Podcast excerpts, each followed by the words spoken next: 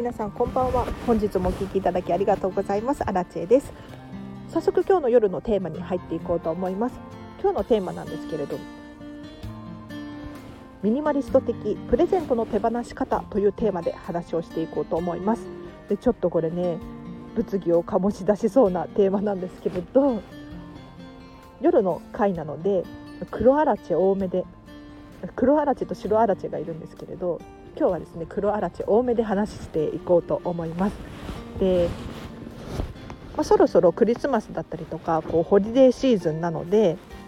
プレゼントをいただく機会が多くなるんじゃないかななんて思うのでぜひこれ参考にしていただきたいと思うんですけれど皆さんプレゼントどうされてますでしょうか？はいでもちろんやはり一番いいのはそのプレゼントをですねしっかり気に入って利用する。でもうボロボロになるまでっていうのかな。もう一生持ち続けるっていうのかな。っていうのがそのプレゼントにとってもあげた人にとっても自分にとってもハッピーなことだと思うんです。ただただやっぱりプレゼントってもう人の好みってもう本当にわからないですよね。難しいと思います。なので、まあ、どうしても少し気に入らなかったりとかなかなか自分の好みではないなんていうことが起こると思うんですね。でそういう時一体どうしているかっていう話をちょっと黒あらち多めで話していこうと思います。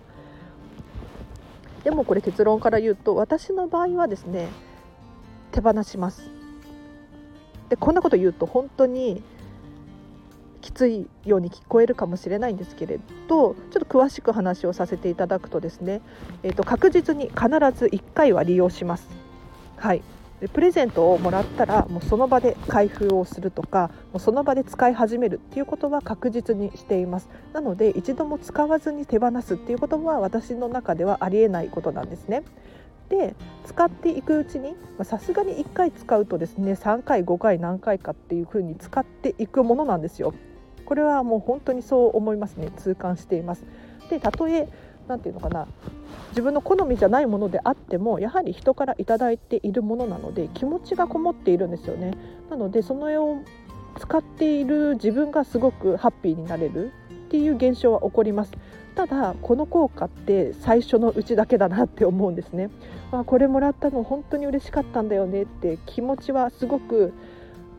感じるんですけれど徐々にやはりね人って慣れてしまうんですよね。もしかしたら私だけなのかもしれないんですけれど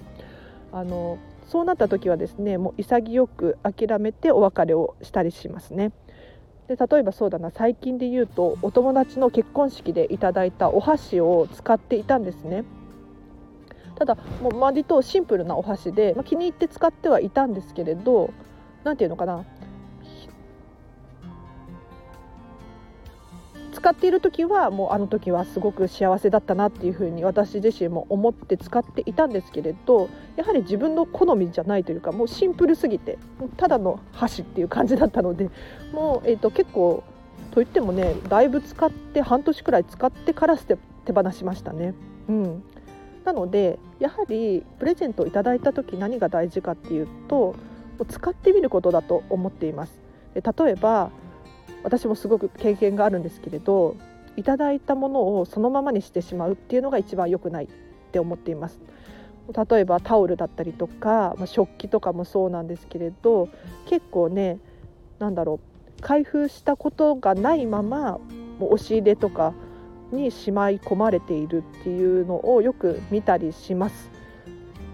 なのでもうこういうものをお持ちの方はですね是非使ってみるっていうのがおすすめですね。もう使ってみるまでいかなくてもとりあえず袋から出す。袋から出すと目に見えるのでやはりあこれもらったやつだっていうふうに何か気持ちを感情が起こるはずなんですよ。この感情に向き合うっていうのが非常に大切だなと思います。であの時の楽しかった思い出とか何かハッピーに自分をさせてくれるものだったらやはり開けてよかったなっていうふうに思うと思うんです。なのでぜひもしいただいたもので全然活用できていないなんていうものがありましたら一度開けてみて使ってみてほしいんですね。でその後使ってみて自分がどう思うかそこの感情に向き合うっていうのが非常に大切だなと思います。で私のように何回か使って手放すっていうのもありですしもう本当にダメな場合は誰か違う人に回すっていうのかな寄付をしたりとか、まあ、フリマとかメルカリとか何でもいいんですけれど さすがにそこまではできないっていう方ももしかしたら例えば自分のお友達が欲しがってる人がいるかもしれないじゃないですか。やはり物もちゃんと活用してくれた方が嬉しいと思うんですよ。なので自分よりもそのものを大事にしてくれる人がいそうなのであれば潔く手放してみるっていうのもありだと思います。でもちろん私自身そういうものをですね。ただただ捨てろっていうふうには言えないです。捨てろはねさすがに無理ですね。私自身が無理なので、うん、それはちょっとおすすめしないですね。何かやはり人に回すだったりとかっていうことをするとですね友達も喜ぶと思います。で私の友達とかも基本的に喜びるタイプで誰々さんが誰々さんにあげたらすっごい喜んでたとか誰々さんと一緒に食べたらすごくハッピーな気持ちになったみたいなそういうのってう嬉しくないですか、えっと、自分はうまく活用できなかったんだけれども私よりも欲しい人がいてその人がめちゃめちゃ喜んでてねっていう感想を伝えてあげるって本当にポイント高いです。でそういうことをしているとですね身の回りにそういう友達が集まってくると思うんですよ。うん、なので同じ価値観の友達に出会えるっていうメリットもあります。やはりそのあげたものをもっと欲しい人にあげるタイプの人間なんですね私自身が。それを理解してくれる人だけが私の友達で会ってくれるっていうのかな？ちょっと難しい話になってるかもしれないんですけれどそういう効果もあるのでぜひおすすめです。であとそうですねなんか職場のお土産だったりとかこのばらまき土産とかも結構大変かなと思うんですけれどこういうものはですねぜひまあ食べてみる、まあ、同じですね使ってみるっていうのがおすすめです。で食べてみてなんかお菓子とかももらうじゃないですか結構な量をもらったりするじゃないですか。でそういう時にもし自分の好みじゃないものをいただいたら例えばもう誰かにあげちゃうっていうのは非常におすすめですね。というのも私自身なんか食に関しては結構勉強していてですねあこの絵は甘そうだなとかこれは体に悪そうだななんていうふうに思うことがあるんですよ。でもちろん全てが全てじゃないです。ちゃんとあの甘いものが食べたい時は甘いもの食べるんですけれどそういうのはねちょっと今は違うんだよなっていう時はもう気持ちだけいただいてありがとうっていうふうに気持ちだけは受け取るんですけれどちょっと今甘いものキープしてるんだよねみたいなあキープ、うん、ちょっとやめてるんだよねっていうふうに伝えると人って分かってもらえるですね。だってあの世の中にはこうベジタリアンの人がいたりとかビーガンの人がいたりとかするのでやはり食の好みって人それぞれですよね。なので全然断ってしまっていいと思うんですね。ただそれを押し付けるっていうのは良くないなと思いますので、えーと、全然、えーと、何の話でしたっけ？断ってもいいと思います。でこんなことを話しているとですねあの私自身プレゼントをあげるってどうしてるのかっていうことになってくるかと思うんですけれどもう私がですねミニマリストすぎてっていうのかなどうやらミニマリストっぽいんですけれどプレゼントをあげることに関してすごく躊躇をするんですね。というのも先ほど言った通り世の中にはこうベジタリアンの人がいるかもしれないのにそれを知らずにこうお菓子をあげてしまうとかそういうことが起こってしまうかもしれないですよね。でもちろんそういう人たちってちゃんとあの分かっているので嫌な気持ちになったりとかしないと思うんですけれどやはりねそういうのを気にしてしまったりとか好みが違かったらどうしようなんて思ってしまうんですね。でそういう時に私自身どうしてるかっていうと物をあげるっていうのをやめました。うん、基本的にお菓子とか物とかをあげるのはやめましたね。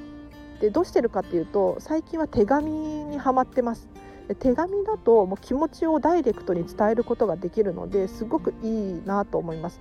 というのもやはりプレゼントって気持ちですよね。この人に喜んでもらいたいとか感謝の気持ちがあるとかそういう思いで、えーと、プレゼントをすると思うんですよ。なのでそれに代わるものって何だろうって考えた時に手紙がね私は一番しっくりくるなと。で手紙をねもらったらやはり嬉しいと思うんですよね。で読んでもらえるじゃないですか。まあ、読まない人もいるかもしれないんですけれど私の気持ちとしては受け取ってもらえる。でまあ読んでもらったらもう私はお役目が終わったと思うのでその後処分するとか取っておくとかっていうのはもうその人の、えーと、その人自身の価値観で処理してもらっていいなと思ってるんですけれどやはりプレゼントって私はですね気持ちを伝えたいと思うので手紙を渡すようにしてますね。でお花とかもすごいいいなと思うんですけれどやはりお花をあげた時に例えばカビ持ってないとかそういう方もいるかもしれないともうちょっと考えすぎかもしれないんですけれど思ってしまうのでやっぱりね誰でも簡単に受け取れる手紙っていいなって私は思って渡してますね。で他にもプレゼントをどうしてもあげたいなって思う時は例えばもう友達が、えーと、チーズケーキ大好きって言ってる子に対してチーズケーキをあげるっていうことはするしたりしますね。うん、で何何が欲しいのっていうふうに聞いてからあげるとかそういうことはしたりします。それってやはり、えっと、もらって嬉しいと思うんですよ迷惑にならないじゃないですか。うん、なんかやっぱりプレゼントっていただいたら嬉しいんですけれどそれがドンピシャ自分の好みだったら最高に嬉しくないですか？なのでもう先にあらかじめ聞いちゃうっていう手はあると思いますね。でもう好みが分かっているのであれば全然あげて OK だと思います。で他にもですね最近知ったのはこれメンタリスト DAIGO さんの超文章術っていう本の中に書いてあったんですけれど SNS でパパッと調べてしまうっていうのはもう本当にいいなと思いました。というのも今時ね Facebook だったり Instagram だったりなんだろうな Twitter とか皆さん SNS を何かしらやられていると思うんですよ。でそれをですねちょっと調べてみるだけであこの人まる料理美味しいとかって言ってるとかこの人どこどこに旅行してるとかなんとなくこの人のその人の好みっていうのが SNS から伝わってくるらしいんですよ。でこれ本当にそうだなと思っていて私も写真を上げる時はやっぱり自分の好きなものをこう出すわけですよ。なのでそれに似ているものだったりそれと同じもの同じようなものをあげるっていうのはプレゼントとしてすごくいいなと思います。でこれ、えーと、プレゼントに限った話じゃなくて例えばまる料理行こうとか例えばこの人イタリアン好きそうだなみたいなそういう投稿を見たらじゃあイタリアンに行こうってなった時にえなんで私がイタリアン好きなの知ってるのみたいになったりしてすごくいいなと思いました。ぜひあこれリンク貼っとくのでぜひチェックしていただきたいなと思います。で一応今日の回はここまでにします。でえっ、ー、とこのチャンネルではですね一応、えっと、見習いこんまり流片付けコンサルタントである私が毎日2回基本的には更新をしていますで朝と夜の2回ですねで今日もちょっと1回しかできなかったんですけれど、まあ、こういう時もあるんですが一応毎日はこのチャンネル更新していますのでぜひまた気になる方いらっしゃいましたらフォローしていただいてまた明日会えたら嬉しい光栄です。はい、ちょっとカミカミになっちゃったんですけれど。で最後にお知らせがあります。で最近インスタグラムを始めました。でこのインスタグラム何をしているかというとですねこのスタイフスタンド FM の最新の更新情報だったりとか、まあ、ゆくゆくは私が正式な片付けコンサルタントになれればここでお仕事の募集だったりとかもするかと思うのでぜひフォローしていただけたらなと思います。でこちらもリンク貼っとくのでチェックしてください。でもう一つなんですけれど今私本を執筆中です。で本を書いてるなんていうとちょっと偉そうに聞こえるかもしれないんですけれどそんなことなくてですね今電子書籍とかで簡単に本が出せるみたいなのでちょっと私の初めてのチャレンジということで本を書いています。でこの本ですね実は冒頭の2から3,000文字くらいかな無料で、えーと、ノートっていうブログサイトで限定公開しております。えーと、こちらもリンク貼っとくのでぜひぜひチェックしていただけたらなと思います。で最後にもう一つこのチャンネルではですね、えっと、レターを募集しています。えっと、こんなこと話してほしいっていうリクエストだったりとか今日の放送の感想だったり、えっと、ちょっと分かりにくい聞き取りづらいっていうところがあったっていう情報でも構わないのでもう何でもいいのでぜひぜひ質問や感想ご意見お待ちしております。でコメントも合わせて書いていただけるととっても嬉しいです。ということで本日も最後までお付き合いいただきありがとうございました。あ忘れてた。あの今日の合わせて聞きたい。そう毎日ね合わせて聞きたいっていうことでこれに関連したような話だったりとかを紹介しているんですけれど今日はですね迷った時はどっちでもいいっていうテーマで話している回を紹介させてください。でこれもちょっとブラックアラチェがちょっとね出てるかもしれないんですけれどなんか片付けに限った話ではないんですけれど、まあ、人って迷うじゃないですかどっちにしようかなお片付けの場合は捨てるか残すかっていう迷いがあるかと思うんですけれど迷ってる時は私はどっちでもいいなっていうふうに思うようにしていますでこれ本当に乱暴な雑な考えなんですけれどちゃんと,、えーと、根拠があってで喋っています。で軽く説明するとですねやはり迷っているっていうことはどっちがいいか自分では判断がしにくいっていうことなんですよ。要するに自分自身が例えばラーメンの好きな味何味が好きですか？皆さん、うん、塩だったり醤油だったり豚骨とかいろいろあると思うんですけれどこれってもう好みがはっきり分かっているじゃないですか。要するに過去に一度でも経験したことがあるっていうことなんですよ。なので、えーと、ラーメン何味が好きって聞かれても塩っていうふうに答えることができるじゃないですか。ただ、えーとラーメンを食べたことがない人からしたら何味が好きって聞かれても経験値が少ないので迷ってしまいますよね。これと同じでですねやはり迷ってしまうっていうことはどっちを取った未来こっちを取った未来とそっちを取った未来と比べてどっちがいいかっていうのが想像できない状態にあるわけですよ。なのでとりあえずどちらかを選択していただいてですねその先の未来を先に経験しちゃった方が迷い続けるよりも早いのでっていう話をちょっともうここで全部話しちゃいそうだったんですけれど詳しく話してる回があるのでこちらもリンク貼っておきますのでぜひチェックしていただけたらなと思います。では長くなりましたが今日もお付き合いいただきありがとうございました。今日寒いですね。うん。いかがですか？皆さん体調管理とか大丈夫ですか？なんかあのまたねコロナがなんとかって騒がれているんですけれど、えーと、とぜひ体には気をつけていただいてまた明日ですかねこのチャンネルを元気に聞きに来ていただけたらなと思います。ちょっと今日ブラックアラチェ多めでちょっとね